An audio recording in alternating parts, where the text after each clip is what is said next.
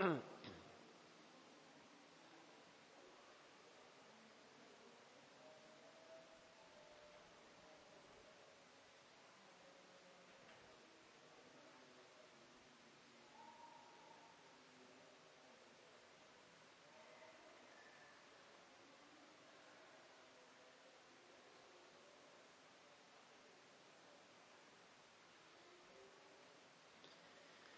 بسم الله الرحمن الرحيم. السلام عليكم ورحمة الله وبركاته. إن الحمد لله نحمده ونستعينه ونستغفره ونعوذ بالله من شرور أنفسنا وسيئات أعمالنا. من يهده الله فلا مضل له ومن يضلل فلا هادي له. وأشهد أن لا إله إلا الله وحده لا شريك له وأشهد أن محمدا عبده ورسوله. يا أيها الذين آمنوا اتقوا الله حق تقاته ولا تموتن إلا وأنتم مسلمون. يا أيها الناس اتقوا ربكم الذي خلقكم من نفس واحدة وخلق منها زوجها وبث منهما رجالا كثيرا ونساء واتقوا الله الذي تساءلون به والأرحام إن الله كان عليكم رقيبا. يا أيها الذين آمنوا اتقوا الله وقولوا قولا سديدا يصلح لكم أعمالكم ويغفر لكم ذنوبكم ومن يطع الله ورسوله فقد فاز فوزا عظيما. أما بعد فإن أصدق الحديث كتاب الله وخير الهدي هدي محمد صلى الله عليه وعلى آله وسلم وشر الأمور محدثاتها وكل محدثة بدعة وكل بدعة ضلالة وكل ضلالة في النار. Alhamdulillah kita bersyukur pada Allah Subhanahu wa taala pada hari ini Senin pagi menjelang siang tanggal 20 Rajab 1435 Hijriah kita duduk bersama mengkaji ayat-ayat suci Al-Qur'an dan hadis-hadis Rasul sallallahu alaihi wa ala alihi wasallam. Salawat dan salam semoga selalu Allah berikan kepada Nabi kita Muhammad sallallahu alaihi wa ala alihi wasallam pada keluarga beliau, para sahabat serta orang-orang yang mengikuti beliau sampai hari kiamat kelak. Saya berdoa dengan nama-nama Allah yang husna dan sifat-sifatnya yang mulia. Allahumma aslih lana dinana alladhi huwa ismatu amrina وأصلح لنا دنيانا التي فيها معاشنا وأصلح لنا آخرتنا التي فيها معادنا واجعل الحياة زيادة لنا في كل خير واجعل الموت راحة لنا من كل شر.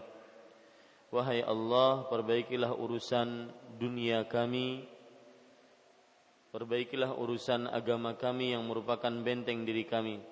Dan perbaikilah urusan dunia kami yang di dalamnya tempat tinggal kami. Dan perbaikilah urusan akhirat kami yang di dalamnya tempat kembali kami. Dan jadikanlah kehidupan sebagai tambahan bagi kami dalam setiap amal kebaikan. Dan jadikanlah kematian sebagai peristirahatan bagi kami dari setiap keburukan. Allahumma Amin. Bapak, Ibu, saudara-saudari yang dimuliakan oleh Allah Subhanahu wa taala,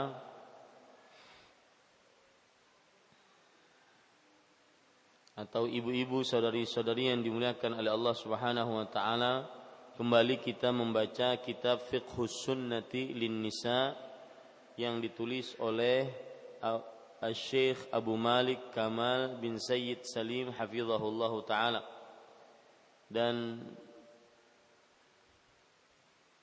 kita pada kesempatan kali ini membicarakan hal-hal yang berkaitan dengan adab-adab minum. Adab-adab minum di halaman ke-418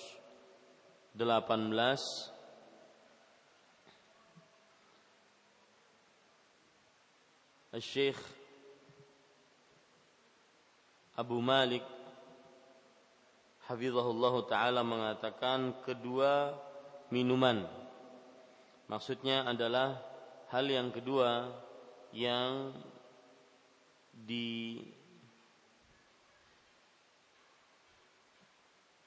dibaca sebagai adab-adabnya adalah minuman. Beliau kemudian mengatakan hukum asal minuman adalah halal kecuali yang diharamkan oleh nas. Dalam tanda kurung dalil.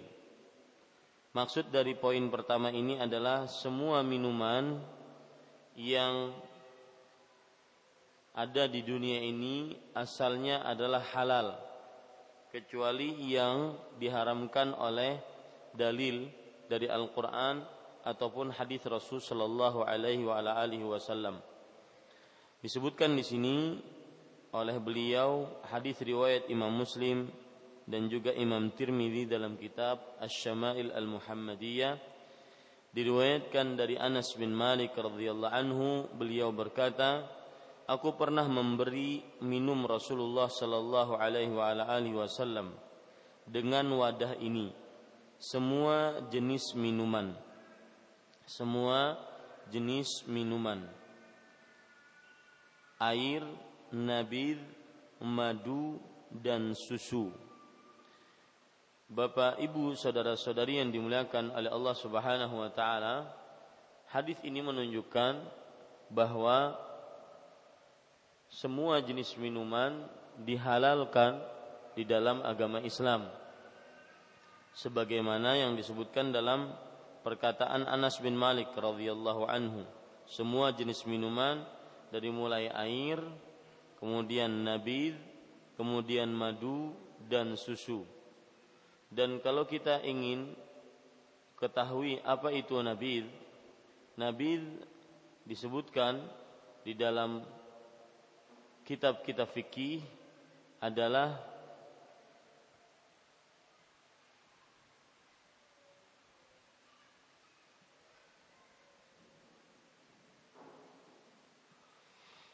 Ya, nabid disebutkan di dalam kitab-kitab fikih adalah air yang merupakan rendaman dari kurma atau anggur. Air yang merupakan rendaman dari kurma atau anggur. Itu yang disebut dengan nabid. Ya, air yang merupakan rendaman dari kurma atau anggur dan Bapak Ibu saudara atau ibu-ibu saudari-saudari yang dimuliakan oleh Allah Subhanahu wa taala, nabid ini apabila dia sudah lebih dari waktunya, maka dia bisa menjadi minuman yang memabukkan.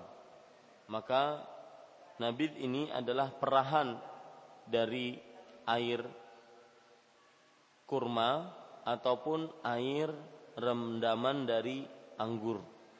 Nabid ini kalau seandainya dia terlalu lama dipermentasi maka dia akan berubah menjadi eh, homer yang bisa memabukkan. Maka ada batasan-batasan nanti yang kita bicarakan insyaallah taala. Kemudian juga madu, madu ma'ruf dikenal ya. Kemudian susu. Madu jenis apa pun, kemudian susu jenis apa pun itu halal yang kedua, Syekh Abu Malik di sini mengatakan khamar dan segala jenisnya adalah haram. Khamar dan segala jenisnya adalah haram. Khamar dinamakan khamar adalah setiap minuman yang memabukkan. Setiap minuman yang menghabiskan atau menghilangkan akal. Rasul Shallallahu Alaihi Wasallam bersabda, "Kullu muskirin khamrun." Setiap khamar eh, setiap yang memabukkan itu adalah khamar. Ya setiap yang memabukkan itu adalah khamar. Jadi definisi khamar adalah setiap minuman yang memabukkan. Bahkan bukan hanya sekedar minuman bukan hanya sekedar minuman akan tetapi apa saja yang menghilangkan akal maka dia adalah disebut dengan khamar dan hadis tadi diriwayatkan oleh Imam Imam Abu Daud, Imam Ibnu Majah dan yang lainnya. Taib Bapak Ibu saudara-saudari yang dimuliakan oleh Allah Subhanahu wa taala. Kemudian Syekh Abu Malik hafizahullah taala mengatakan Allah taala berfirman Ya ayyuhalladzina amanu innamal khamru wal maisiru wal ansabu wal azlam rijsun min amali syaitan fajtanibuhu la'allakum tuflihun. Surat Al-Maidah ayat 90. Wahai orang yang beriman, sesungguhnya meminum khamar yaitu minuman yang memabukkan, berjudi, berkurban untuk berhala dan mengundi nasib dengan panah adalah termasuk perbuatan syaitan maka jauhilah perbuatan-perbuatan itu. Ayat ini adalah ayat yang terakhir yang diturunkan oleh Allah Subhanahu wa taala dalam rangka pengharaman khomer. Khomer pengharamannya dilakukan oleh Allah dalam firman-firmannya secara bertahap. Ya, khomer di dalam uh, firman-Nya Allah Subhanahu wa taala melakukannya secara bertahap dalam pengharamannya. Seperti misalkan Allah Subhanahu wa taala berfirman di awal ayat tentang uh, menjauhkan manusia dari khamar yaitu ya ayyuhalladzina amanu la taqrabus salata wa antum sukara hatta ta'lamu ma taqulun wala junuban illa abili sabilin hatta taghtasilu. Wahai orang-orang yang beriman, janganlah kalian mendekati salat dalam keadaan kalian sedang mabuk sampai kalian sadar apa yang kalian ucapkan. Ini ayat yang pertama yang merupakan ayat-ayat tadriji, ayat-ayat eh, tahapan tentang pengharaman khomer.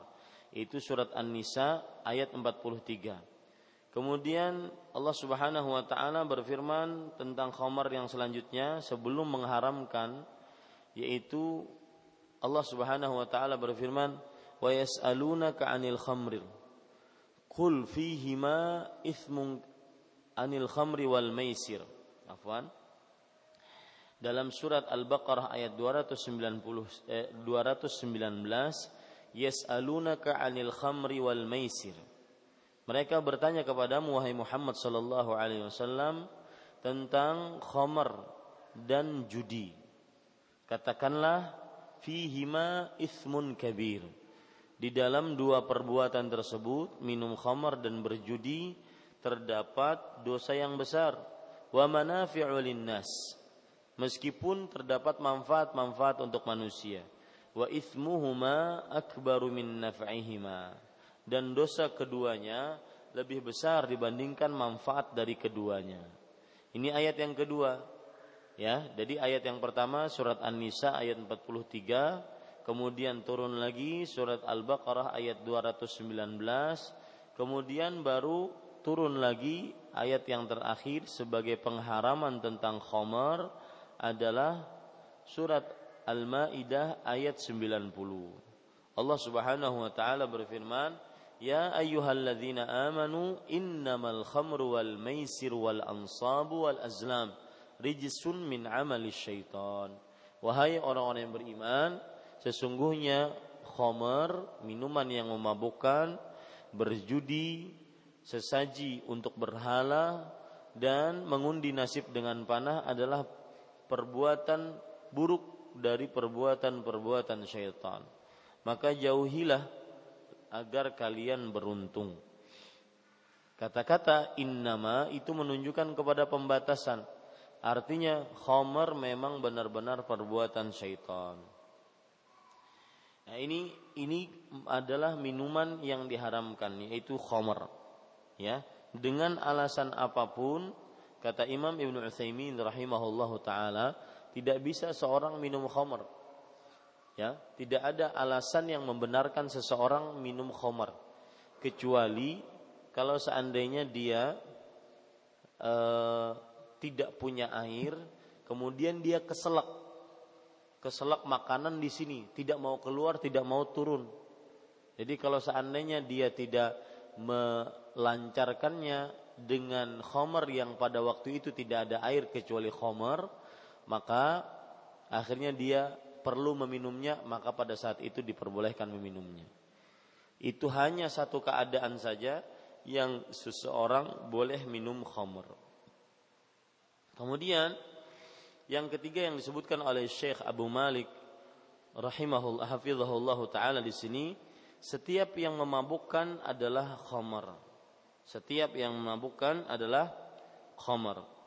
Rasulullah sallallahu alaihi wasallam bersabda sebagaimana yang saya sebutkan, kullu muskirin khamrun, ya.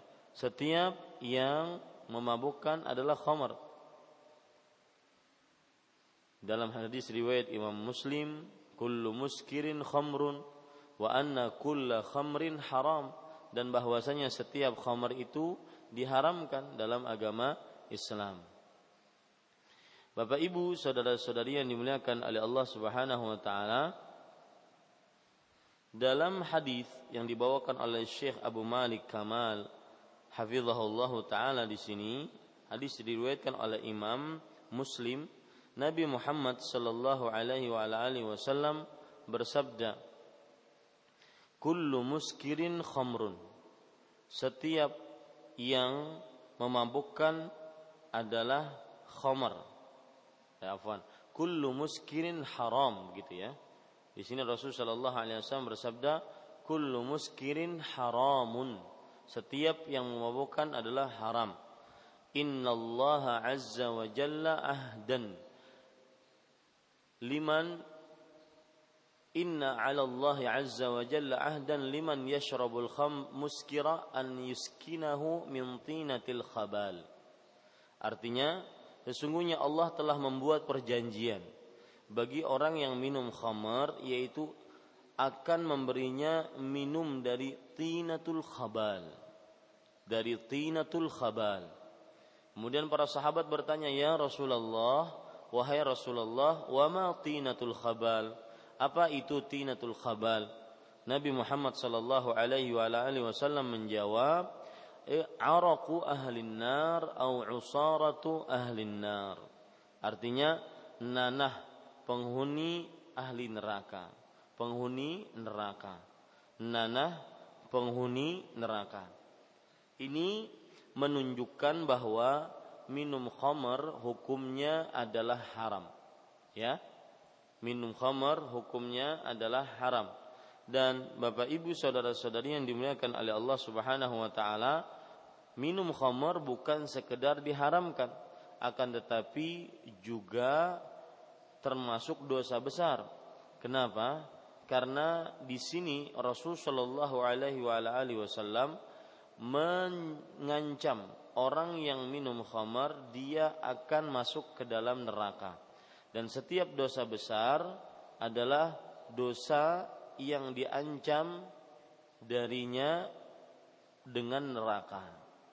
Dalam hadis yang lain yang tidak disebutkan oleh Syekh Abu Malik Kamal hafizahullah taala tentang bahwa khamar adalah dosa besar dari Abdullah bin Abbas radhiyallahu anhuma Beliau berkata, "Sami'tu Rasulullah sallallahu alaihi wa alihi wasallam yaqul" Aku pernah mendengar Rasul sallallahu alaihi wa wasallam bersabda, "Atani Jibril."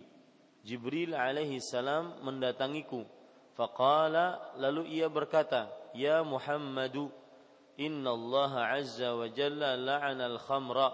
Wahai Muhammad sallallahu alaihi wasallam, sesungguhnya Allah azza wa jalla melaknat khamr wa 'asiraha wa mu'tasiraha dan yang memerahnya dan yang minta diperah untuknya. Wasyaribaha dan yang meminumnya. Wahamilaha dan yang membawanya. Wal mahmulata ilaihi dan yang dibawakan kepadanya khamar. Wa ba'i'aha dan yang menjualnya. Wa mubta'aha dan yang membelinya wa saqiyaha dan yang menuangkannya wa mustaqiyaha dan yang minta dituangkan untuknya. Ini semua karena laknat Allah Subhanahu wa taala. Dan hadis ini juga menunjukkan bahwasanya semua yang berkaitan dengan khomer itu adalah dosa besar atau pelaku dosa besar. Taib ibu-ibu saudari-saudari yang dimuliakan oleh Allah. Yang keempat, Syekh Abu Malik Kamal hafizahullah taala mengatakan setiap yang menghilangkan akal adalah khamar. Setiap yang menghilangkan akal adalah khamar. Di sini Syekh Abu Malik Kamal menyebutkan sebuah riwayat dalam riwayat Bukhari Umar bin Khattab radhiyallahu anhu mengatakan dan khamar adalah sesuatu yang menghilangkan akal ya. Dan khamar adalah sesuatu yang menghilangkan akal.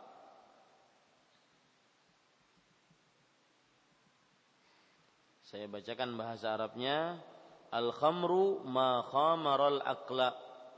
Artinya dan khamar adalah yang menghilangkan akal.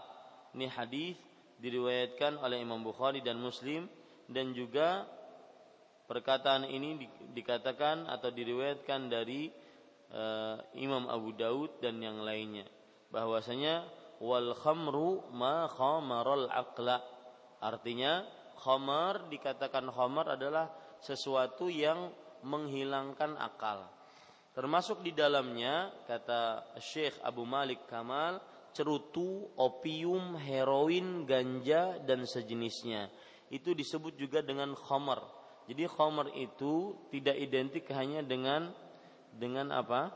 Dengan e, minuman saja, tetapi dia juga benda-benda yang bisa menghilangkan akal. Itu disebut dengan khamar. Kemudian yang kelima, Syekh Abu Malik Kamal hafizahullah taala berkata, jika dalam jumlah banyak dapat memabukkan, maka hanya sedikit pun diharamkan. Ya, jika dalam jumlah banyak dapat memabukkan maka dalam jumlah sedikit pun juga diharamkan. Dalam hadis disebutkan di sini Syekh Abu Malik Kamal menyebutkan hadis riwayat Imam Abu Daud dan Imam Tirmidzi bahwa ma askara kathiruhu faqaliluhu haram. Ya, hadis riwayat Imam Abu Daud ma askara kathiruhu faqaliluhu haram. Artinya Nabi Muhammad sallallahu alaihi wasallam bersabda, setiap yang memabukkan adalah haram dan jika satu farq atau tiga sa' atau enam belas ritel dapat memabukkan maka sepenuh telapak tangan pun haram. Nah, ini penjelasan dari ma askara kathiruhu faqaliluhu haram. Artinya sesuatu yang banyaknya memabukkan maka sedikitnya pun diharamkan. Nah, sedikitnya ini seberapa? Diterangkan di sini Bapak Ibu saudara-saudari yang dimuliakan oleh Allah Subhanahu wa taala, kullu khamrin haram. Ya, setiap yang memabukkan adalah haram. Di sini disebutkan dalam riwayat ini. Kullu khamrin haram. Saya carikan bahasa Arabnya.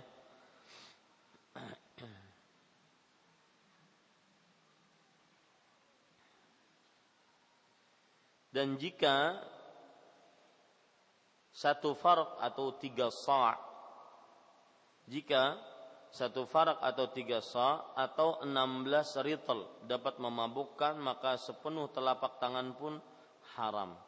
Tiga sa tiga sa itu dua setengah kilo. Itu tiga sok hampir tiga kilo. Kalau ukuran tangan itu seini. Tiga sok satu soknya itu adalah du, e, satu kali ini satu kali dua telapak tangan orang dewasa normal. Itu namanya satu sak. Berarti tiga sak berarti tiga kali itu. Yang kalau dalam ukuran sekitar dua setengah kilo. Tiga sak. Atau 16 ritel ya. Dapat memabukkan. Artinya jumlah yang banyak dapat memabukkan. Maka sepenuh telapak tangan pun haram sepenuh telapak tangan pun haram ya artinya kalau setengah dari telapak tangan pun tetap haram kalau seandainya jumlah banyaknya haram. Jadi tidak boleh memakai sedikit pun itu maksud dari hadis. Kalau dalam jumlah yang banyak memabukkan. Kemudian Bapak Ibu saudara-saudari yang dimuliakan oleh Allah, yang keenam disebutkan oleh Syekh Abu Malik Kamal tidak dibolehkan berobat dengan khamar.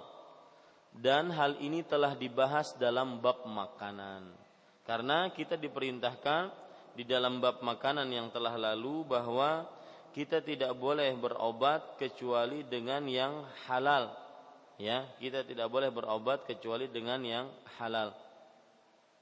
Rasulullah Shallallahu alaihi wasallam bersabda, "Wala tadawau biharam." Janganlah engkau berobat dengan obat yang haram, ya. Janganlah engkau berobat dengan obat yang haram. Hadis riwayat Imam Abu Daud Inna Allah anzala ad-da'a wad-dawa'a wa ja'ala likulli da'in dawa'an fatadawaw wa la tadawaw biharam Sesungguhnya Allah telah menurunkan penyakit dan obat dan menjadikan setiap penyakit ada obatnya. Maka berobatlah dan janganlah berobat dengan sesuatu yang haram. Di antaranya yaitu khamar. Yang ketujuh, tidak boleh nabid, yaitu merendam dua jenis bahan yang berbeda dalam satu air. Tidak boleh nabid merendam dua jenis bahan yang berbeda di dalam satu air. Ini disebut dengan nabid, ya, merendam dua jenis bahan yang berbeda dalam satu air. Jadi nabid itu adalah air rendaman dari sesuatu entah itu kurma, entah itu eh, anggur, entah itu tapai, termasuk di dalamnya, ya. Nah, tidak boleh kita menggabungkan dua sesuatu untuk direndam sehingga nanti bisa memabukkan. Disebutkan oleh Syekh Abu Malik Kamal hafizahullah taala di sini hadis riwayat Imam Abu Dawud Bukhari dan Muslim. Diriwayatkan dari Abu Qatadah radhiyallahu anhu ia berkata, Rasulullah sallallahu alaihi wasallam melarang mencampur antara kurma dan zahu. Kurma yang hampir masak juga antara kurma dan anggur. Hendaklah masing-masing dibuat nabid sendiri-sendiri. Ya. Bapak Ibu saudara-saudari yang dimuliakan oleh Allah Subhanahu wa taala, ini larangan dari Rasulullah Sallallahu Alaihi Wasallam tentang tidak boleh mencampur kurma dengan zahu. Zahu adalah kurma yang baru yang yang hampir masak. Dalam hadis yang diriwayatkan oleh Imam Bukhari dan Muslim, anna Nabi sallallahu alaihi wasallam naha an khaliti tamar zahu wa an khaliti at-tamar wazabib.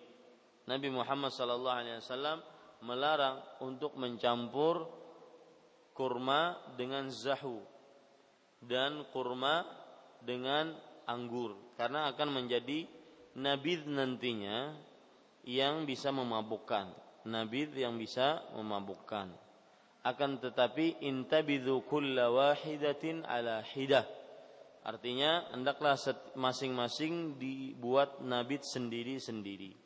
Hendaklah masing-masing dibuat nabit secara sendiri-sendiri. Ini ibu-ibu, saudari-saudari yang dimuliakan oleh Allah Subhanahu wa taala. Taib sisi pelarangan mencampur keduanya dalam satu rendaman bahwa hal itu lebih cepat menjadi minuman yang memabukkan karena adanya percampuran tersebut. Nabi tersebut akan dianggap belum sampai memabukkan padahal sebenarnya telah memabukkan. Menurut pendapat jumhur, larangan tersebut adalah larangan tanzih yaitu makruh, bukan larangan haram. Hukum haram hanya ditetapkan jika sudah menjadi minuman yang memabukkan. Ibu-ibu, saudari-saudari yang dimuliakan oleh Allah Subhanahu wa taala, Syekh Abu Malik Kamal hafizahullah taala mengatakan di sini dilarang menurut hadis Rasul sallallahu alaihi wasallam mencampur dua sesuatu kemudian dikasih air ya direndam tapi dicampur dua sesuatu tersebut.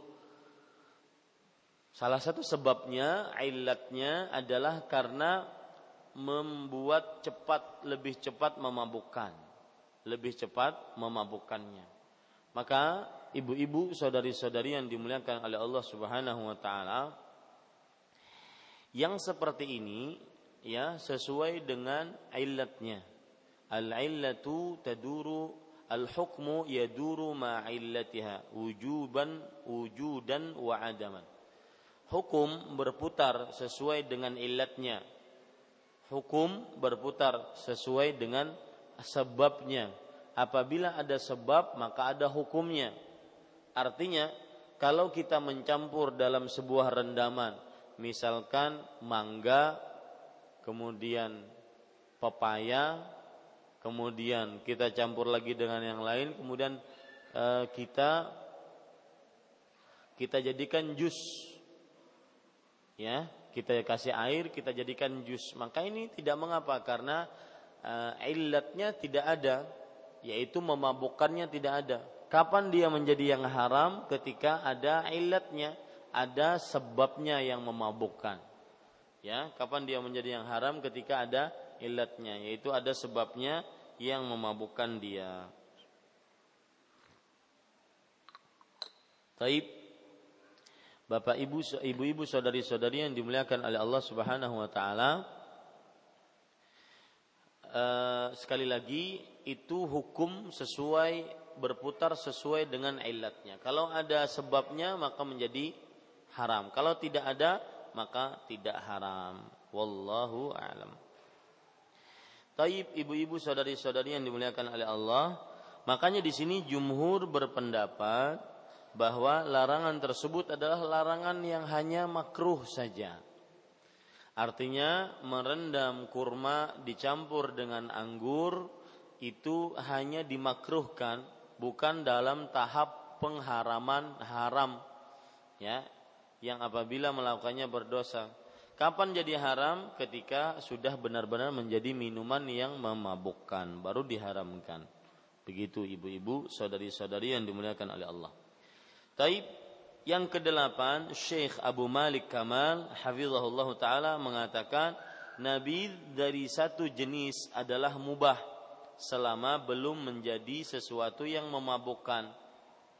Artinya, Nabi yaitu merendam kurma, anggur atau sejenisnya dalam air hingga air tersebut terasa manis lalu diminum, ini asal hukumnya halal.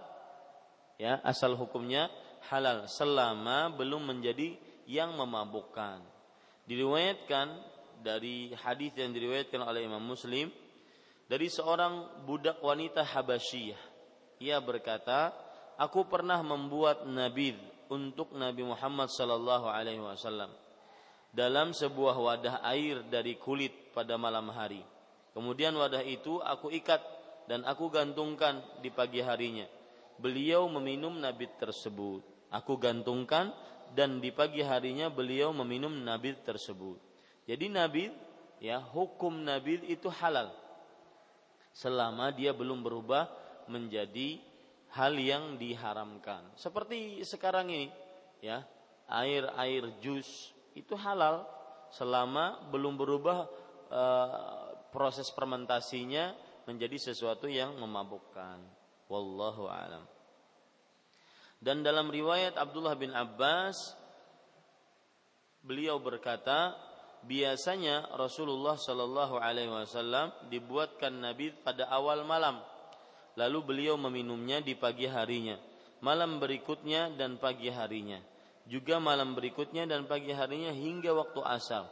Jika masih tersisa, beliau berikan kepada pelayan beliau atau memerintahkan untuk dibuang. Maka kalau kita perhatikan di sini, Nabi Muhammad SAW dibuatkan Nabi direndamkan air kurma, air anggur di malam hari. Besok pagi beliau minum. Berarti itu satu malam. Kemudian malam berikutnya beliau minum sampai malam berarti dua hari sudah. Eh satu hari sudah. Eh, ya dua malam berarti. Kemudian sampai pagi beliau masih minum. Malam berikutnya beliau minum lagi, ya. Dan pagi harinya sampai waktu asar. Ini menunjukkan tiga hari tiga malam, ya, untuk merendam uh, air dengan kurma, air dengan anggur, atau air dengan buah-buahan yang lain. Maka tiga hari tiga malam yang diperbolehkan. Sedangkan uh, lebih daripada itu maka ditakutkan menjadi fermentasi yang dia akhirnya menjadi khomer. Yang dia akhirnya menjadi khomer. Ya, ini dilarang. Karena setelah itu jika masih tersisa beliau berikan kepada pelayan atau memerintahkannya untuk dibuang. Jadi lebih dari tiga hari nabi tersebut tidak bisa digunakan.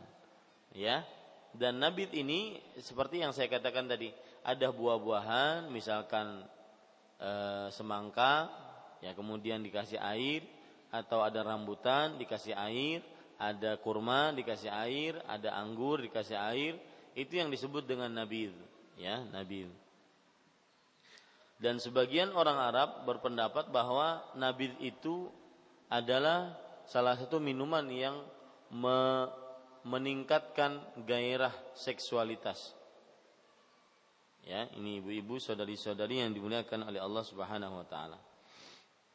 Taib, sekarang kita membaca adab-adab minum. Ya, adab-adab minum.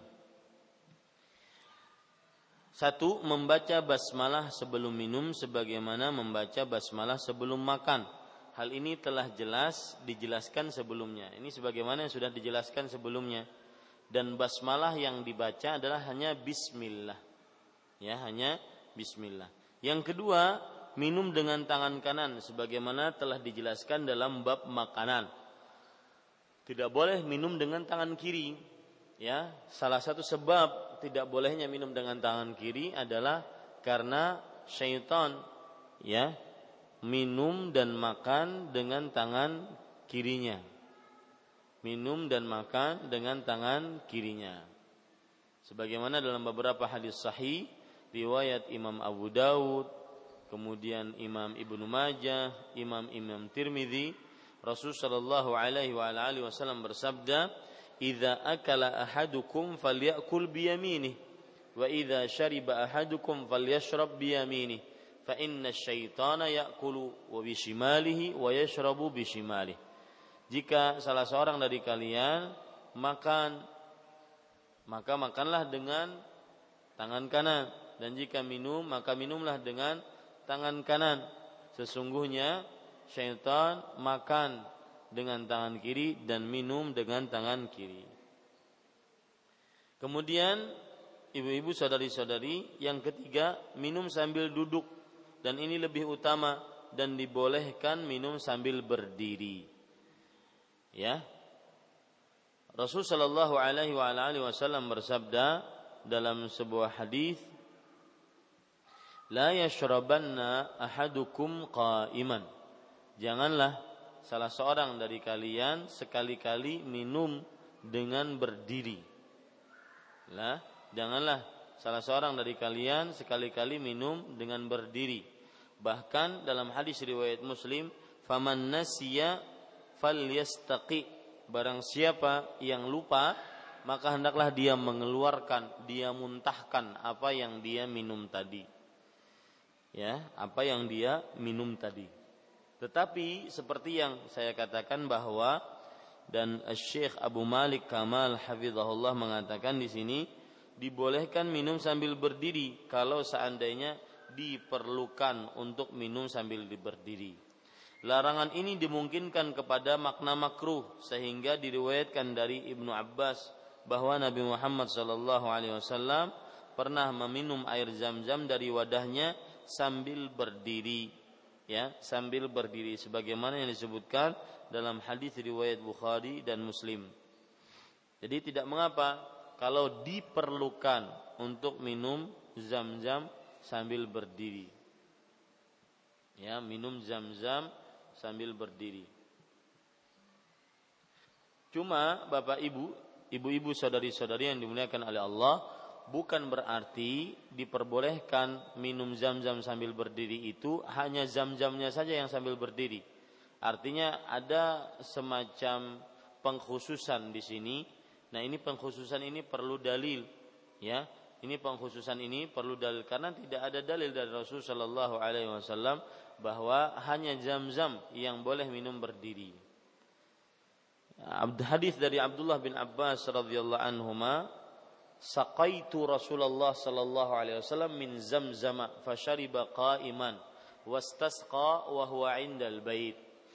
Aku pernah menuangkan air zam-zam kepada Rasul Shallallahu Alaihi Wasallam maka beliau minumnya dengan berdiri. Kata-kata dengan berdiri ini bukan khusus pada air zam-zam. Artinya kalau kita minum selain air zam-zam kemudian kita tidak boleh berdiri tidak. Hanya air zam-zam yang berdiri tidak juga. Ya, ini tidak seperti itu karena tidak ada pengkhususan dalam hadis ini. Kemudian yang keempat, minum tiga kali tegukan yang diselingi dengan bernafas di luar gelas atau di luar wadah. Maksud yang keempat ini adalah kalau kita minum jangan minum seperti onta. Minum onta itu ya, kalau onta mendatangi sungai dia akan masuk mulutnya kemudian diem di situ aja. Ya. Sama seperti orang yang minum dengan botol misalkan duguruk duguruk duguruk, duguruk sampai habis sebotolan. Batu dibuang pulang botolnya. Maka ini termasuk dilarang dalam hadis Rasul Shallallahu Alaihi Wasallam.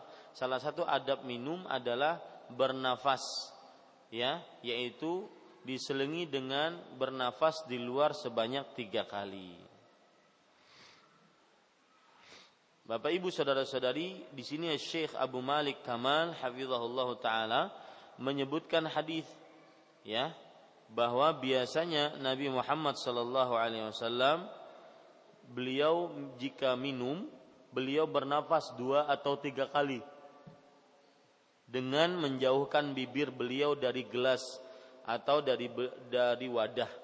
Dan beliau bersabda dengan begini lebih memuaskan lebih menghilangkan rasa haus dan lebih bermanfaat ya. Dengan begini lebih memuaskan lebih menghilangkan rasa haus dan lebih bermanfaat. Ini hadis diriwayatkan oleh Imam Bukhari dan Muslim. Dan ini adalah lafat dari riwayat Imam Muslim.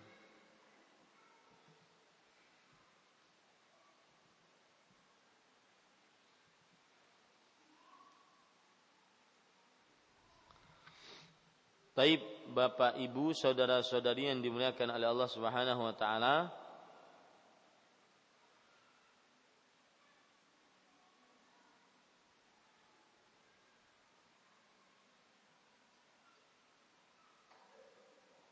saya ingin mencari hadis yang disebutkan tadi lebih bermanfaat dan lebih memuaskan, lebih menghilangkan rasa haus. Dari Anas bin Malik, kana Rasulullah sallallahu alaihi wasallam yatanaffasu fi syarabi thalathan. Anas bin Malik meriwayatkan bahwa Rasul sallallahu alaihi wasallam beliau sering minum dengan mengambil nafas sebanyak tiga kali. Innahu arwa wa abramu wa abra'u wa am wa amra'u. Sesungguhnya dia lebih menghilangkan rasa haus, lebih baik dan lebih bermanfaat. Ya, ini Bapak Ibu saudara ibu-ibu saudari-saudari yang dimuliakan oleh Allah. Yang kelima, tidak boleh bernafas atau meniup di dalam gelas atau wadah. Berdasarkan sabda Nabi Muhammad sallallahu alaihi wasallam, "Idza syariba ahadukum fala yatanaffas fil ina." Jika salah seorang di antara kalian minum, janganlah dia bernafas di dalam gelas. Bernafas di dalam gelas artinya tidak dijauhkan gelasnya tapi dia mengambil nafasnya di situ. Dan sabda Rasul sallallahu alaihi wasallam, "La tatanaffas fil ina wa la tanfukh fihi." Janganlah bernafas dalam gelas dan jangan pula meniup ke dalamnya. Mungkin minumannya panas maka dia tiup, maka ini dilarang dalam hal perihal adab-adab minum. Yang keenam, Syekh Abu Malik Kamal menyebutkan tidak minum langsung dari mulut teko atau atau botol ya tidak mul, tidak min, minum langsung dari mulut teko atau botol. Ini sebagaimana yang disebutkan oleh Allah oleh Rasul Shallallahu Alaihi Wasallam larangannya. Sebagaimana disebutkan dalam hadis yang diriwayatkan oleh Imam Bukhari bahwa naha Rasulullah Shallallahu Alaihi Wasallam an yashrabal ina min fi siqa an yushraba min fi siqa Nabi Muhammad sallallahu alaihi wasallam melarang untuk minum dari mulut teko atau mulut gelas eh, mulut botol. Hal ini dikarenakan air akan mengalir dan tercurah dengan kuat ke dalam tenggorokan sehingga bisa membahayakan hati dan perut dan air yang mengalir dengan tekanan maka kotoran endapan dan yang sejenisnya tidak bisa dibedakan. Maka yang paling baik Bapak Ibu-ibu saudari-saudari yang dimuliakan oleh Allah Subhanahu wa taala adalah seseorang minum dari gelas atau dari wadah bukan dari mulut teko. Sebab yang lain pula yang bisa dipegang adalah bahwa dahulu teko berasal dari kulit ya tempat menyimpan-nyimpan air itu berasal dari kulit dan apabila ada yang masuk ke dalam situ maka tidak terlihat binatang-binatang tersebut. Kalau kita langsung tegak dari mulut tekonya, maka akan masuk binatang-binatang tersebut. Ada di zaman dahulu cerita seorang sahabat ya bahwa dia tidak mempercayai hadis tersebut. Akhirnya dia minum dari mulut teko maka ternyata yang keluar adalah kharajat hayyah. Yang keluar adalah ular. Yang keluar adalah ular. Nah ini Bapak Ibu saudara-saudari yang dimuliakan oleh Allah Subhanahu wa taala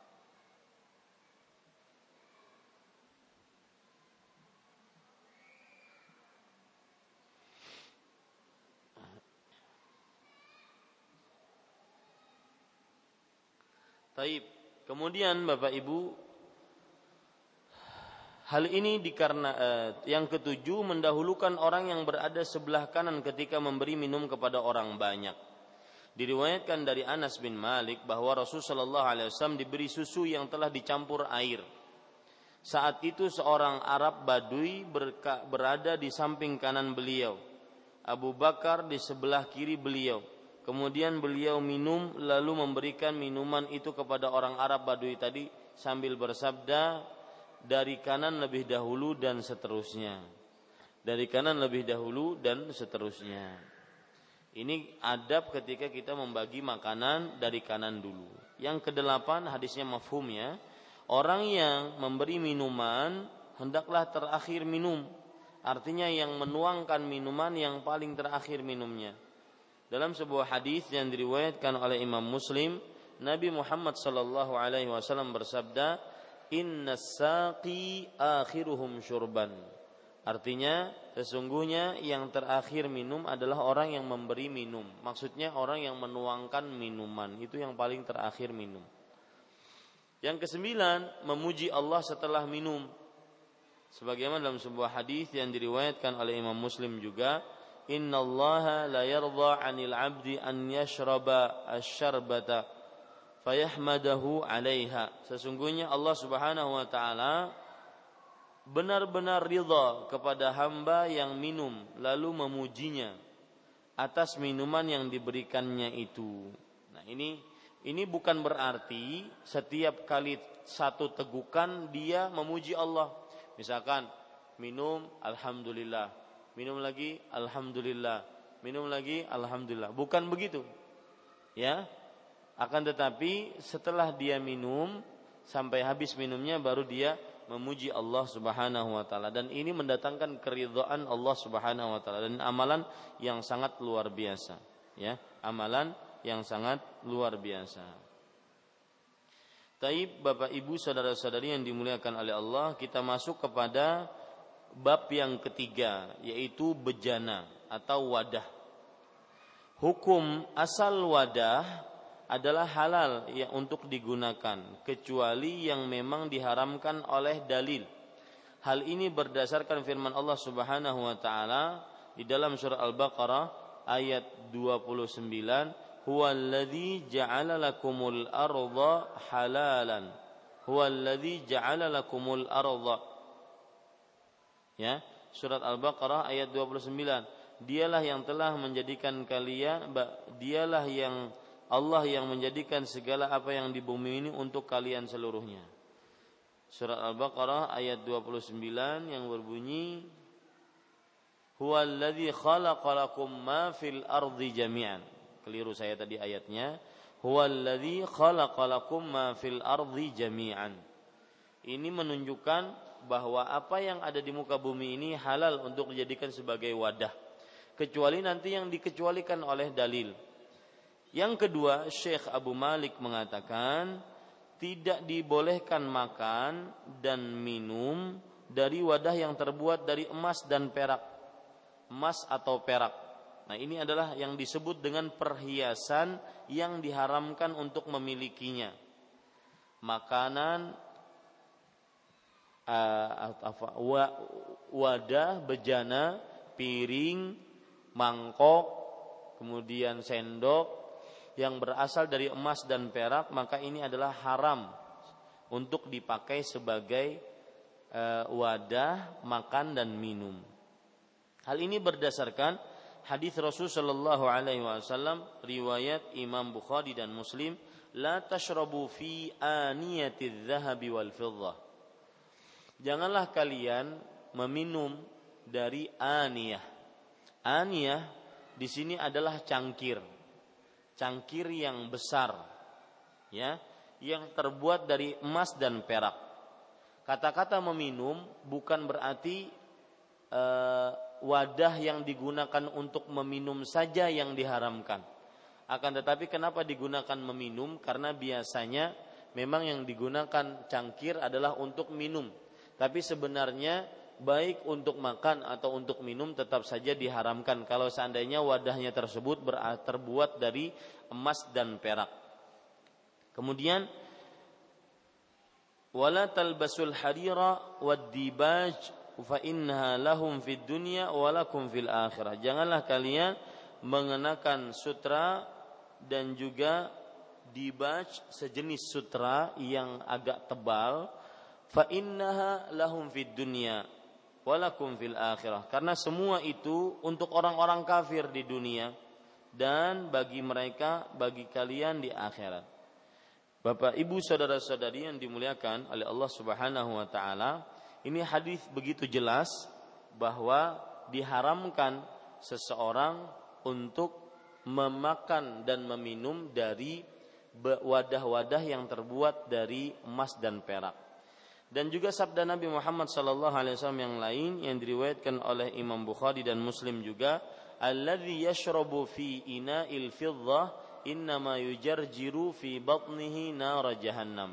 Orang yang minum dari gelas yang terbuat dari perak, maka sesungguhnya ia hanya menggemuruhkan api neraka jahanam di dalam perutnya, ya. Karena yang namanya jarjarah itu adalah suara di dalam perut ya menggemuruhkan api neraka jahanam di dalamnya. Ini berarti menunjukkan kepada dosa besar karena diancam dengan neraka. Setiap dosa yang diancam dengan neraka maka dia adalah dosa besar. Yang ketiga, ibu-ibu saudari-saudari sekalian, wadah orang kafir boleh digunakan untuk makan jika tidak didapati selainnya setelah dicuci terlebih dahulu. Nah, ini berkenaan dengan wadahnya orang kafir. Ya, dalam hadis Rasul Shallallahu Alaihi Wasallam pernah ditanya tentang bahwa di daerah kami tidak ada uh, uh, apa di daerah kami banyak ahlul kitab ya di daerah kami banyak ahlul kitab maka bolehkah kami memakan dengan bejana atau wadah-wadah yang dimiliki oleh oleh ahlul kitab. Maka Rasul Shallallahu Alaihi Wasallam mengatakan, la takulu fiha. Janganlah kalian makan dengannya. Ya, illa alla tajidu ghairaha. Kecuali kalian tidak mendapati selainnya. Kalau seandainya kalian ingin memakan dengannya, maka hendaklah membasuh sebelumnya. Nah, ini ada beberapa catatan dari Rasul Shallallahu Alaihi Wasallam tentang memakai bejana piring gelas dari orang-orang kafir, orang-orang ahlul kitab. Maka asal hukumnya adalah dilarang kecuali jika tidak mendapati selainnya. Itu pun harus dicuci dulu sebelumnya, ya. Syekh Abu Malik Kamal menyebutkan hadis riwayat Bukhari dan Muslim berdasarkan sabda Nabi Muhammad sallallahu alaihi wasallam kepada Abu Tha'labah Al-Khushani Adapun yang kalian sebut bahwa kalian berada di negeri karum ahli kitab dan kalian makan dengan menggunakan wadah mereka, maka jika mereka maka jika kalian mendapati wadah selain wadah mereka janganlah kalian makan dengan wadah mereka itu. Jadi syaratnya asal hukumnya nggak boleh kecuali tidak ada wadah lain. Akan tetapi jika kalian tidak mendapati selain wadah mereka maka cucilah. Kalaupun ingin memakai wadah mereka juga karena tidak ada yang lain maka mencucilah. Ya, dicucilah wadah tersebut. makanlah dengannya. Lalu makanlah dengan wadah tersebut. Jadi ada beberapa tahapan di situ. Asalnya tidak boleh, lalu boleh ketika tidak ada. Kalau tidak ada maka harus dicuci sebelumnya. Wallahu alam. Kenapa demikian? Karena ditakutkan mereka memasak dengan wadah-wadah tersebut hal-hal yang diharamkan, khomerkah, babikah, bangkaikah atau yang semisalnya. Yang keempat, yang terakhir, disunahkan menutup wadah dan mengikat geriba yang terbuat dari kulit dan sejenisnya dan membaca basmalah ketika menutup atau mengikatnya sebelum tidur. Ini maksudnya adalah wadah-wadah yang digunakan untuk makan dan minum, terutama minum, maka hendaklah dia ditutup ya, bahkan walaupun menutupnya hanya dengan satu satu eh, apa namanya? satu lidi ya, artinya yang penting ditutup walaupun hanya dengan satu satu lidi dan mengucapkan bismillah ketika menutup tersebut. Hal ini disebutkan dalam hadis riwayat Bukhari dan Muslim berdasarkan sabda Nabi Muhammad sallallahu alaihi wasallam, "Jika malam telah datang atau kalian masuk waktu petang, tahanlah anak-anak kalian, jangan dibolehkan keluar rumah karena setan-setan saat itu sedang berkeliaran." Jika telah berlalu sesaat dari malam lepaskanlah mereka. Tutuplah pintu dan sebutlah nama Allah karena syaitan tidak akan bisa membuka pintu yang telah ditutup. Ikatlah geriba-geriba kalian dan sebutlah nama Allah.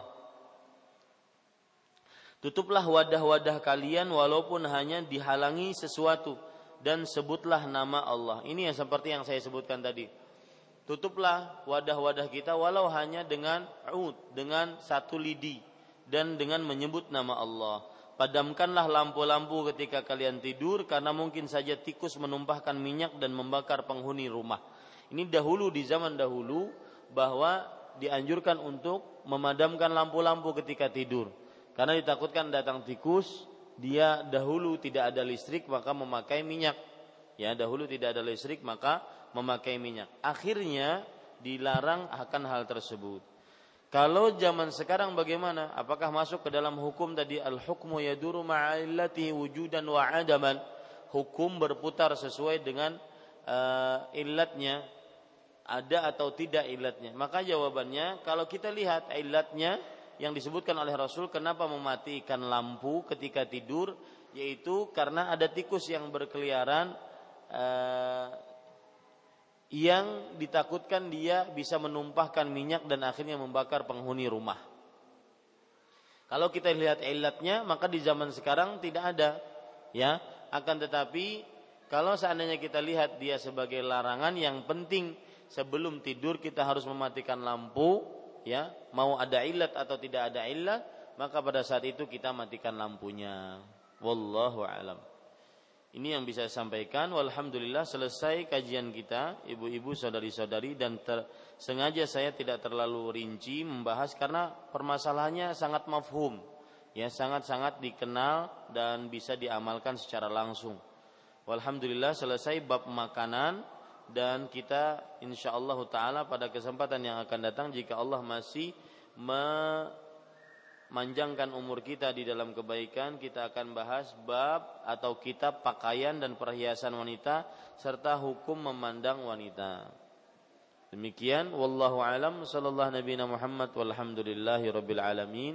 Silahkan baik ibu-ibu yang hadir di sini ataupun uh, para pendengar Radio Gema Madinah 93, FM 7 FM yang ingin bertanya dan mohon pertanyaannya dibawa ke sini.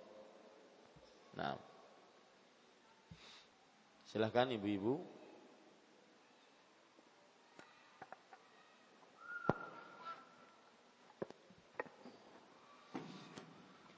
Assalamualaikum warahmatullahi wabarakatuh. Waalaikumsalam warahmatullahi wabarakatuh. Uh, Ustadz, kan kalau di negara kafir kita memang uh, dianjurkan untuk tinggal di sana atau orang yang tinggal di sana kalau kalau mampu hijrah ke negara muslim. Tetapi sekarang negara seperti di uh, suaranya putus-putus bu. Mungkin ada mic yang lain itu halo? Ya, ya silakan bu. Uh, kita di negara orang kafir kita diperintahkan untuk uh, tidak tinggal di sana. Dan yang tinggal di sana maka dia diwajibkan untuk berhijrah. Jika tidak bisa melaksanakan syiar agamanya.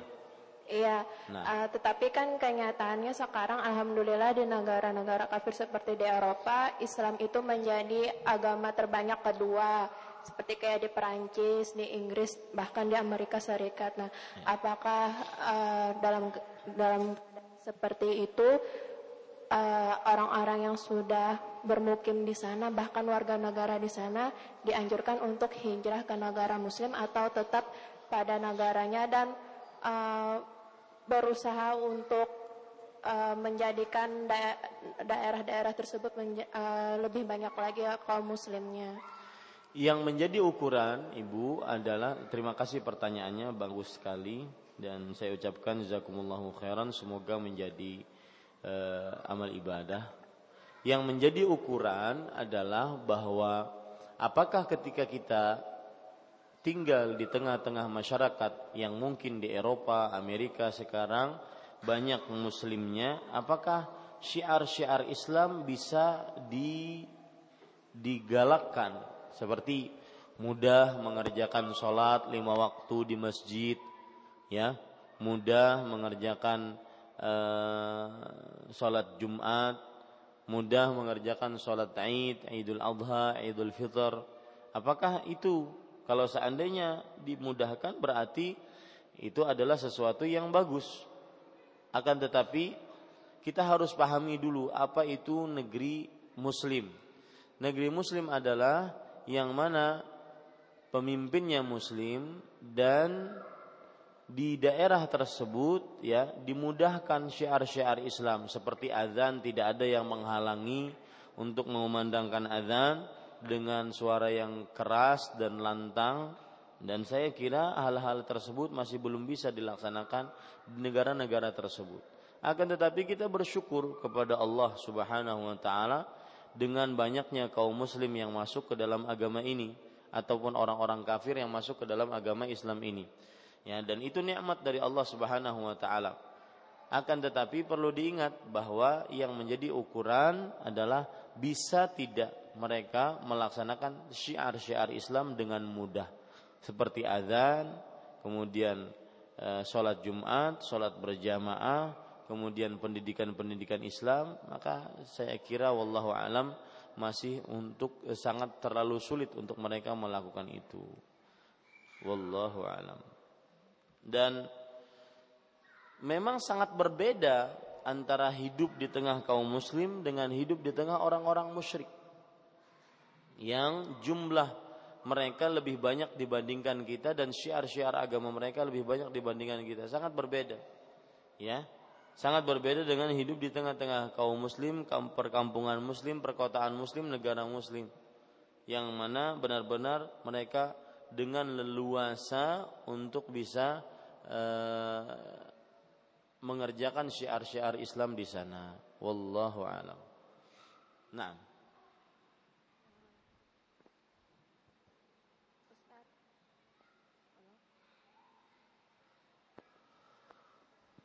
Silahkan.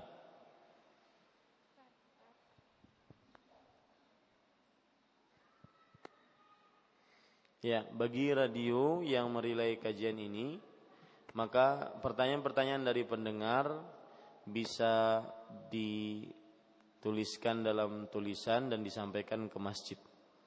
Nah, silahkan ibu-ibu jika ada pertanyaan.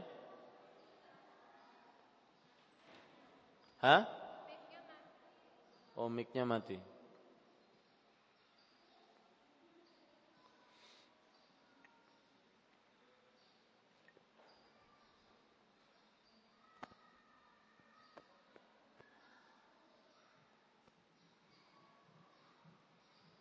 Ya, mungkin bisa ditulis dengan kertas, sampaikan saya ke sini. Biar saya jawab.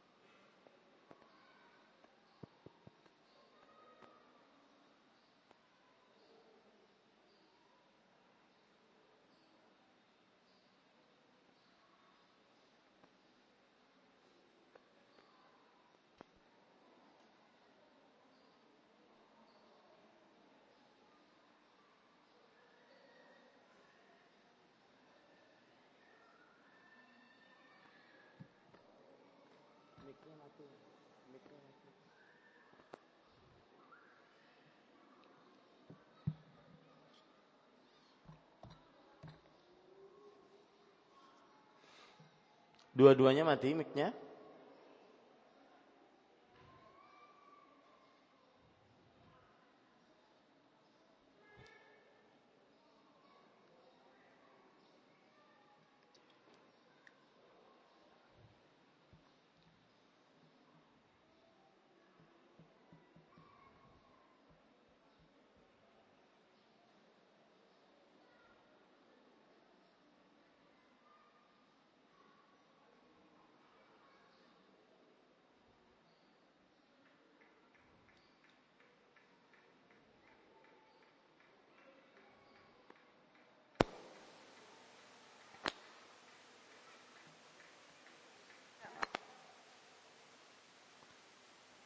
Masih mati Bu mic-nya Bu?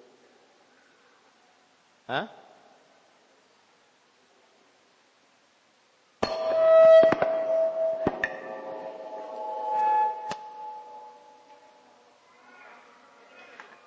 Ustaz.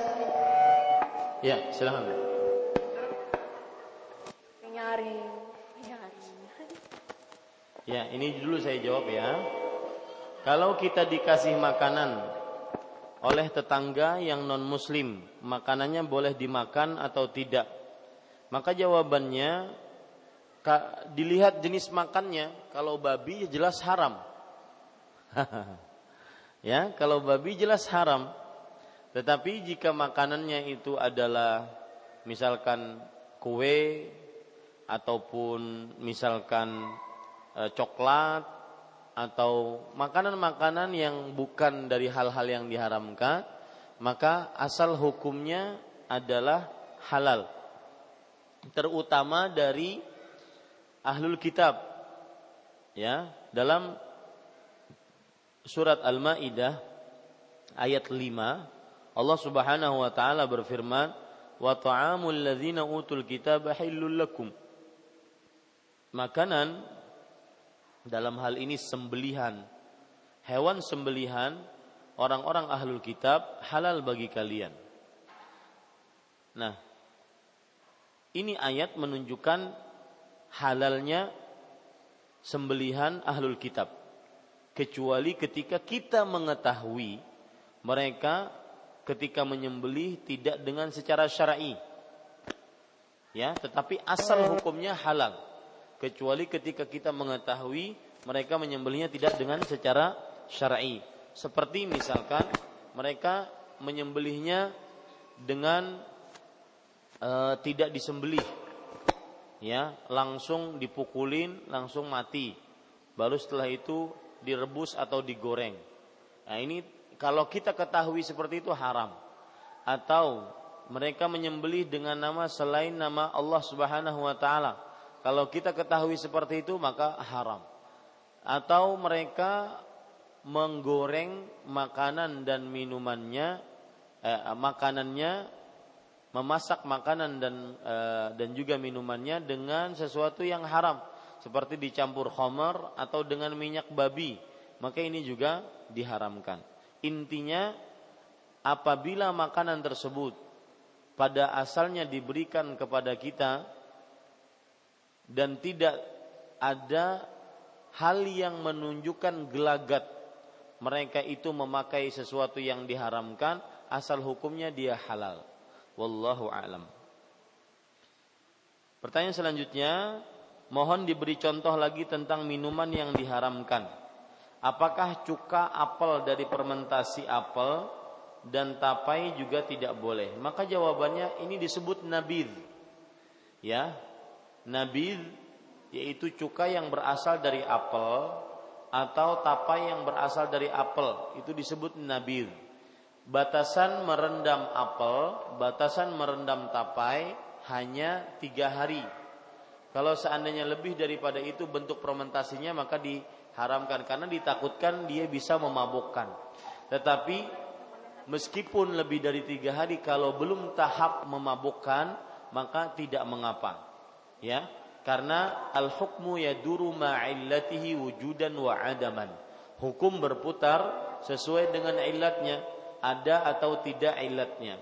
Kalau seandainya rendaman air apel, rendaman air tapai tadi dia masih belum memabukkan maka dia masih disebut sebagai nabid dia masih disebut sebagai nabid dan dia halal wallahu alam apakah boleh menggunakan emas untuk perabotan rumah tangga atau bagian rumah bagian masjid seperti kubah emas? Maka jawabannya ini adalah hal-hal yang diharamkan. Karena kita tadi baca hadis la tashrabu fi aniyati dhahabi wal fiddah fa innaha lakum fid dunya lahum fid dunya wa lakum fil akhirah. Janganlah kalian meminum pada bejana-bejana yang terbuat dari emas dan perak maka di sini bisa dikiaskan bukan hanya sekedar bejana untuk makan dan minum tetapi semua hal perhiasan-perhiasan yang tidak dipakai seperti misalkan gagang pintu dari emas ya Kemudian juga eh, hal-hal uh, yang berkaitan misalkan juga yang tidak dipakai pokoknya. Itu semua diharamkan dalam agama Islam. Ya, karena terlalu berlebihan dan mencontoh orang-orang dari orang-orang ahlul kitab. Adapun kubah emas maka saya tidak tahu. Yang jelas di dalam Islam tidak ada kubah. Dalam Islam masjid tidak ada kubah. Ya. Karena Nabi Muhammad SAW dan banyak sekali para sahabat yang membangun masjid, masjid Allah akan tetapi tidak pernah ada syariatnya harus ada kubah. Jadi jangan dianggap bahwa termasuk kebudayaan Islam masjid ada kubahnya. Lalu masjid Rasulullah pun ada kubahnya. Bagaimana itu?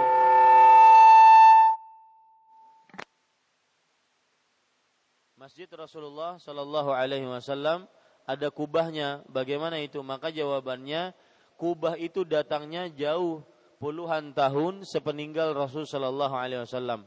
Dan ketika itu tidak ada satu orang sahabat pun yang masih hidup ketika kubah dibangun di atas masjid Rasulullah Sallallahu Alaihi Wasallam. Jadi yang jelas kubah bukan dari Islam, apalagi kalau seandainya dibuat kubah masjid berasal dari emas. Wallahu alam.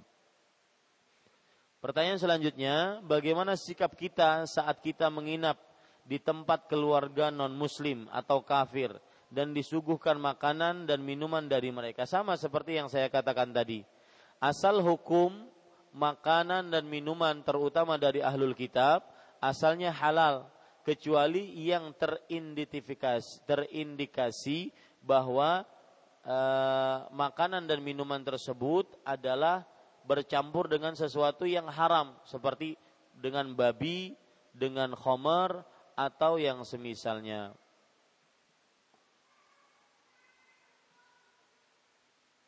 Pertanyaan selanjutnya, dan daging yang disembelih saat perayaan hari besar mereka, misalkan perayaan orang Toraja.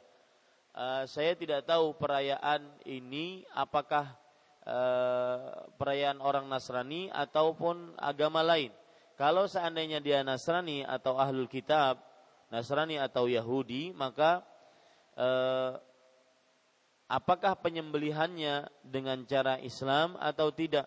kalau seandainya penyembelihannya dengan cara Islam ataupun disembelih, yang penting disembelih ya dan asal hukum penyembelihan ahlul kitab adalah disembelih ya maka itu masih diperbolehkan untuk dimakan akan tetapi kita tidak diperbolehkan untuk mengikuti hari raya hari raya mereka karena kaum muslim mempunyai hari raya tersendiri sebagaimana kaum kafir mempunyai hari raya tersendiri Wallahu a'lam. Pertanyaan selanjutnya, benarkah hukum asal menikah bagi wanita adalah mubah? Dan ada hadis yang menjelaskan jika wanita sampai akhir hayatnya hidup melajang maka dikatakan mati dalam keadaan syahid. Saya tidak tahu ini hadis. Ya. Dan nikah sesuatu yang disyariatkan dalam Islam dan nikah bisa berputar hukumnya menjadi lima hukum. Ya, bisa dia mubah, bisa dia wajib, bisa dia makruh, bisa dia uh, haram bahkan. Ya, berputar pada lima hukum tersebut. Ya. Adapun e, dikatakan ma, seorang perempuan meninggal dalam hidup melajang dan belum menikah dikatakan syahid, maka saya tidak tahu. Allahu a'lam. Apakah duduk yang disunahkan saat menuntut ilmu adalah menghadap kiblat seperti di Masjid Imam Syafi'i? Jamaah akhwatnya menghadap ke kiri bukan ke depan, yaitu ke arah kiblat. Apakah itu dibenarkan? Maka jawabannya Bapak Ibu saudara-saudari yang dimuliakan oleh Allah, tidak ada nas yang menganjurkan kita untuk uh, kalau menuntut menuntut ilmu harus ke ke kiblat Adapun jamaah akhwat yang ada di Masjid Imam Syafi'i, mereka melihat ke kiri karena di situ ada uh, televisi yang mereka akhirnya bisa memperhatikan seorang ustadznya. Kalau seandainya ustadznya menulis sesuatu atau menerangkan sesuatu dengan tangannya sehingga biar lebih mudah dipahami. Dan tidak ada nas yang harus yang mewajibkan seseorang ketika nuntut ilmu harus menghadap kiblat. Kalau menghadap kiblat saya sekarang membelakangi kiblat gimana? Pertanyaan dari pendengar Radio Gema Madinah FM 93,7 FM dari Mama Kiki di Sungai Paring. Bagaimana minta dengan dua tangan karena gelasnya panas? Bagaimana minta dengan dua tangan karena gelasnya panas? Maksudnya mungkin mungkin minum. Bagaimana minum dengan dua tangan karena gelasnya panas? Maka Bapak, Ibu, saudara-saudari yang dimuliakan oleh Allah, yang dilarang adalah minum dengan tangan kiri. Ya, itu yang dilarang. Wallahu alam. Yang kedua, bagaimana hukumnya mendatangi undangan walimatul urus yang mana di situ ada musiknya dan kadang-kadang makan dalam walimah tersebut berdiri karena meja dan kursinya penuh. Jazakumullahu khairan. Maka saya ucapkan jazakumullahu khairan atas pertanyaannya. Tidak boleh kita menghadiri walimatul urus yang di dalamnya ada kemaksiatan. Ya, akan tetapi perkataan tidak boleh ini maka lebih baik dia siasati untuk mendatangi walimatul urus yang sudah tidak ada lagi musiknya dan sesuatu yang diharamkan. Wallahu alam. Kemudian pertanyaan selanjutnya, teman saya kalau minum zam-zam dengan berdiri dan menghadap kiblat katanya sunnah apakah benar? Ini seperti yang saya katakan tadi ya dalam hadis Anas bin Malik radhiyallahu anhu tadi bahwa Nabi Muhammad sallallahu alaihi wasallam pernah minum air zam-zam dengan berdiri. Bukan berarti minum dengan minum zam-zam harus berdiri, tidak. Ya. Ini perlu dipahami, jangan salah memahami hadis ini. Bukan berarti minum zam-zam dengan berdiri. Bukan, ya. Karena di situ Rasulullah Shallallahu Alaihi Wasallam tidak mengkhususkan dan kebetulan saja Anas bin Malik menuangkan kepada beliau zam-zam. Kemudian beliau minumnya sambil berdiri karena sebuah keperluan. Wallahu alam. Mengenai bejana orang kafir, bagaimana kalau kita diundang oleh orang kafir? Ini sudah saya jawab berkali-kali tadi. Apakah sah sholat memakai parfum yang mengandung alkohol? Apakah alkohol itu najis? Maka jawabannya kita harus ketahui dulu Kenapa dipermasalahkan alkohol? Apakah alkohol sama dengan khomer? Kalau dikatakan sama dengan khomer, apakah khomer najis? Ya, maka jawabannya Bapak Ibu saudara-saudari, eh, saya langsung saja kepada permasalahan apakah alkohol itu najis? Maka jawabannya eh, alkohol bukan sesuatu yang najis, ya, karena ada beda antara alkohol dengan khomer, ya orang minum alkohol itu tidak mabuk kecuali dicampur dengan campuran yang memabukkan. Jadi serta merta mabuk itu tidak ya. Alkohol itu bukan satu-satunya zat yang ada dalam khomer, dalam bir kalau bisa kita bilang ya. Yang akhirnya memabukkan seseorang. Bukan, di sana ada tambahan lain. Adapun alkohol yang berasal dari etanol dan juga dia aslinya adalah uh, senyawa yang bukan memabukkan, cuma kalau diminum memang akan sakit perut. Ya. Tetapi dia asal hukumnya dia bukan sesuatu yang memabukkan, bukan. Ya, bukan sesuatu yang memabukkan. Paling kalau diminum dia sakit perut, mungkin bisa mati. Nah, ini berarti bukan definisi khomer. Karena khomer tersebut adalah kullu muskirin. Khomrun, setiap yang memabukkan adalah khomer.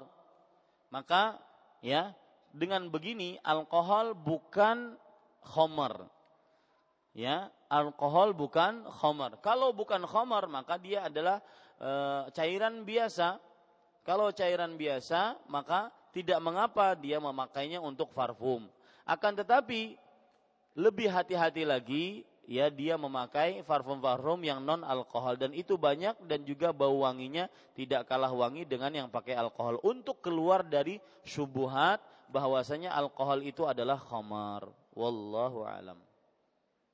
Nah, sudah bagus mic-nya?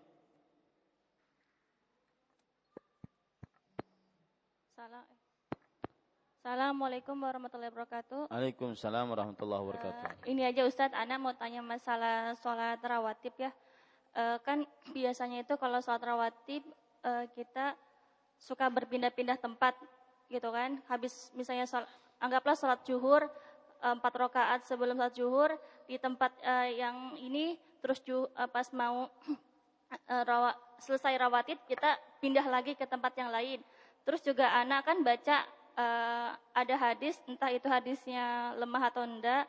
Kalau kita uh, tidak mau berpindah-pindah tempat, sebaiknya kita berzikir di tempat kita sholat. Itu yang lebih utama seperti apa Ustadz? Tidak ada nas yang memerintahkan kita untuk berpindah sholat ketika dari sholat zuhur eh dari sholat zuhur ke rawatib nggak ada dalam artian bahwa Rasul Shallallahu Alaihi Wasallam beliau menganjurkan seseorang ketika mengerjakan sholat rawatib dia ke kanan, ke kiri, ke belakang ataupun ke depan. Adapun keutamaannya yang akhirnya keutamaannya dikatakan bahwa akan menjadi saksi nanti pada hari kiamat maka tidak ada. Tidak ada kewajiban. Itu intinya ya. Tidak ada kewajiban seseorang kalau ingin sholat rawatib berpindah bergantian. Tidak ada yang ada adalah kalau seandainya dia ingin silahkan dia ke kanan atau ke kiri tapi itu sesuatu yang dianjurkan, diwajibkan, bahkan ada keutamaan, maka tidak ada nas ke sana. Ya, tidak ada nas di sana. Wallahu alam. Kalau yang kedua uh, ini uh, yang kedua uh, Anal juga baca hadis ini di, uh, katanya di apa disoikan oleh lima mahats ya. Uh, katanya kalau misalnya kita sholat subuh itu lebih baik sedikit terang Ustaz. Nah, Terus kadang kita kan kalau misalnya sholat subuh pas azan langsung kita sholat dua rakaat, terus dilanjutkan dengan sholat subuh. Nah itu yang lebih utama juga yang mana Ustaz? Apa kita langsung lanjutkah dari sholat uh, sunnah uh, dua rakaat uh, yang fajar itu dengan sholat uh, apa wajib? Uh, masalah afdaliyah, masalah keutamaan mengerjakan sholat subuh mana yang mana, mana yang utama, mana yang tidak utama, maka ya Rasul Shallallahu Alaihi Wasallam mengerjakan sholat subuh dalam keadaan galas. Di sini terjadi perbedaan pendapat di antara ulama bahwa amanah yang lebih utama dalam mengerjakan uh, sholat subuh, apakah mengerjakannya ketika uh, sudah agak terang atau mengerjakannya ketika uh, dalam keadaan masih gelap? Maka jawabannya, wallahu alam, yang dikerjakan di zaman Rasul Shallallahu Alaihi Wasallam adalah beliau mengerjakannya dalam keadaan masih dalam keadaan gelap. Buktinya Aisyah radhiyallahu anha pernah beliau keluar dari masjid dan uh, beliau tidak mengenal uh, apa beliau tidak dikenal oleh sahabat-sahabat yang lain akibat gelap tersebut ya akibat gelap tersebut. Jadi adapun Eh, hadis yang menunjukkan bahwa Rasul Shallallahu Alaihi Wasallam beliau mengerjakan sholat subuh ketika sudah terang itu dibawa kepada bahwa uh, Rasul Shallallahu Alaihi Wasallam beliau awal sholatnya itu dalam keadaan gelap. Kemudian setelah itu karena ketika sholat subuh biasanya beliau uh, sholatnya dalam keadaan membaca surat yang panjang maka ya Bapak Ibu saudara-saudari yang dimuliakan oleh Allah Subhanahu wa taala beliau akhirnya pulangnya dalam keadaan sudah terang benderang ya. Beliau akhirnya pulangnya dalam keadaan sudah terang benderang. Coba perhatikan sekarang saya akan bahas lebih panjang lagi.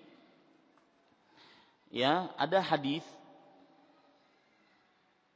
dari Aisyah radhiyallahu anha riwayat Bukhari dan Muslim in kana Rasulullah sallallahu alaihi wasallam la yusalli subha fayansarifun nisa'u muta'allifatin bimurutihinna ma ya'rifna minal ghalas.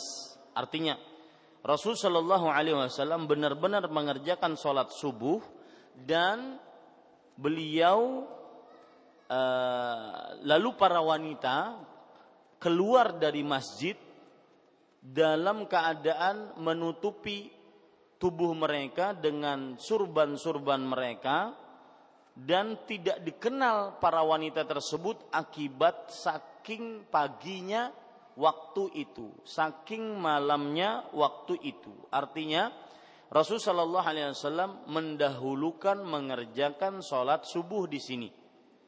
Karena arti galas adalah zulmatu akhiril lail ba'da tulu'il fajr Arti galas adalah gelapnya akhir malam setelah terbitnya fajar. Artinya setelah terbitnya fajar langsung azan, kemudian tidak beberapa lama beliau iqamah lalu sholat sampai-sampai para perempuan pulang ke rumahnya itu tidak kelihatan akibat mereka memakai pakaian yang hitam. Ini menunjukkan kalau sudah terang mungkin akan kelihatan.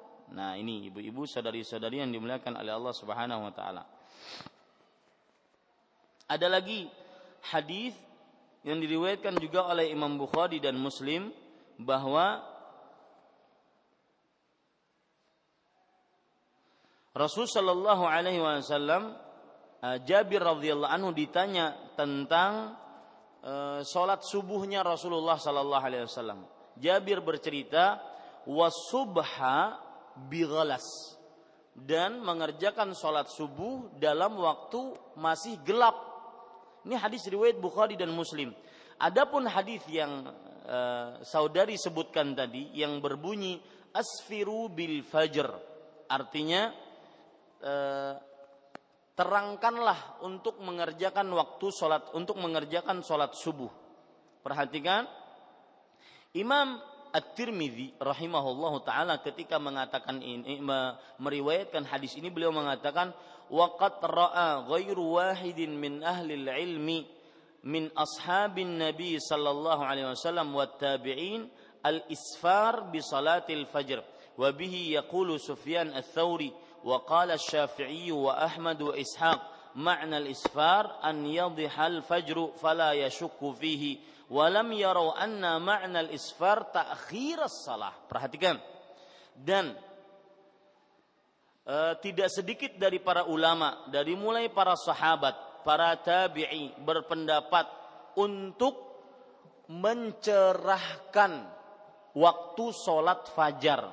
Dan ini adalah pendapatnya Sufyan ibn Masruk al-Thawri, ahli hadis dan disebut sebagai pemimpin para ulama hadis kemudian Imam Ash-Syafi'i kemudian Imam Ahmad kemudian Imam Ishaq ibn Rahuyah tetapi perlu diingat makna dari mencerahkan di sini adalah benar-benar waktu fajarnya sudah masuk fajar. Bukan berarti maknanya adalah mengakhirkan sholat. Nah itu dia. Ya, jadi keliru kalau diterjemahkan terangkanlah subuh, baru kerja, terangkanlah fajar, baru kerjakanlah subuh. Keliru. Artinya mengakhirkan sholat, keliru. Ya, yang dimaksud adalah kita menunggu benar-benar waktu fajar terlihat, tidak ada keraguan di dalamnya, baru kerjakan sholat subuh dan itu yang paling utama dan tidak bertentangan dengan pendapat yang tadi dan hadis-hadis yang tadi. Dan ini juga dikatakan oleh Imam Ibnu Qayyim Al-Jauziyah rahimahullah dalam kitab beliau I'lamul Muwaqqi'in. Beliau mengatakan, "Innamal muradu bihi al-isfaru bihi dawaman labtidaan." Artinya, yang dimaksudkan dengan menerangkan adalah yaitu ketika benar-benar terjadi fajarnya, bukan berarti awal mula mengerjakan sholat subuh ketika sudah terang. Fayadkhulu fiha eh, mughallasan wa yakhruju minha musfiran. Artinya ketika masuk waktu subuh mengerjakan subuh dalam keadaan masih gelap dan ketika selesai sholat subuh dalam keadaan sudah terang sebagaimana yang saya jelaskan tadi di awal itu ya bukan berarti Eh, kita menghadangi dulu sampai terang, baru kita kerjakan sholat subuh. Bukan. Dan ini yang dipahami oleh madhab, madhab Hanafi. Ya, saya pernah ketemu orang, uh, dia berkata, saya baru baru datang dari Singapura. Di Singapura banyak orang-orang yang menjadi imam madhab Hanafi. Mereka sholat subuhnya sangat terang, Ustadz. Ini adalah salah satu pendapat mazhab. Ya, maka kita katakan pendapat mazhab, tetapi yang lebih kuat adalah yang didalili dari Al-Quran dan Sunnah Nabi Muhammad Sallallahu Alaihi Wasallam bahwa maksud daripada asfiru bis subhi artinya terangkanlah waktu subuh artinya adalah benar-benar masuk waktu subuh baru sekerjakan subuhnya meskipun itu masih gelap. Ya? Dan menurut pendapat Imam Ibnu Qayyim rahimahullahu taala bahwa mereka yaitu para Nabi Muhammad sallallahu alaihi wasallam mengerjakan subuh di waktu masih galas, masih gelap, lalu karena Nabi Muhammad SAW sholat subuhnya itu panjang, maka keluar habis sholat subuhnya dalam keadaan sudah terang. Nah, ini menunjukkan bahwasanya sang imamnya ketika sholat maka dia dalam keadaan memperpanjang waktu subuh. Mudah-mudahan bisa dipahami itu. Ya, wallahu a'lam. Memang ada hadis ya yang diriwayatkan asfiru bil fajri fahinnahu a'zamu lil ajri. Artinya terangkanlah waktu subuh, sesungguhnya dia lebih besar pahalanya. Maka seperti yang saya katakan tadi bahwa e, para ulama di antaranya Imam Asy-Syafi'i, kemudian di antaranya Imam At-Tahawi menyatakan maksud daripada e, menerangkan waktu subuh di sini adalah sholat subuhnya di waktu masih gelap, tetapi sholat subuhnya ayat-ayat yang dibaca panjang sampai ketika selesai sholat subuh sudah terang. Nah, seperti itu. Wallahu alam. Pertanyaan selanjutnya. Assalamualaikum Waalaikumsalam warahmatullahi wabarakatuh. Mohon maaf di luar tema. Saya nonton kajian semua musik saya bilang bahwa bila telah mengerjakan mengajarkan ilmu musik maka lakukanlah semacam barter yakni ajarkan dan sebarkan kebaikan. Adakah hal lain yang bisa dilakukan untuk bertobat atas kesalahan mengajarkan ilmu musik? Kenapa orang-orang yang saya ajarkan waktu di paduan suara gereja itu sekarang mengajar dengan ilmu yang saya pernah ajarkan? Maka karena orang-orang yang saya ajarkan waktu di pajuan suara gereja itu sekarang juga mengajar dengan ilmu yang pernah saya ajarkan. Maka seperti yang saya katakan tadi, ajarkan ya yang baik-baik. Ajak orang untuk mengaji, ajak orang untuk mengikuti uh, pengajian-pengajian, mengaji Al-Qur'an dan yang semisalnya. Itu sebagai uh, kafarat kita, Bapak Ibu-ibu, saudari-saudari yang dimuliakan oleh Allah. Nah. Cukup? Ya, kita cukupkan kiranya kajian kali ini. Apa yang baik hanya dari Allah Subhanahu wa taala, apa yang buruk itu dari saya pribadi. Saya cukupkan dengan kafaratul majlis. Subhanakallahumma wa bihamdika asyhadu an la ilaha illa anta astaghfiruka wa atubu ilaik. Wa sallallahu nabiyana Muhammad walhamdulillahi rabbil alamin. Wassalamualaikum warahmatullahi wabarakatuh.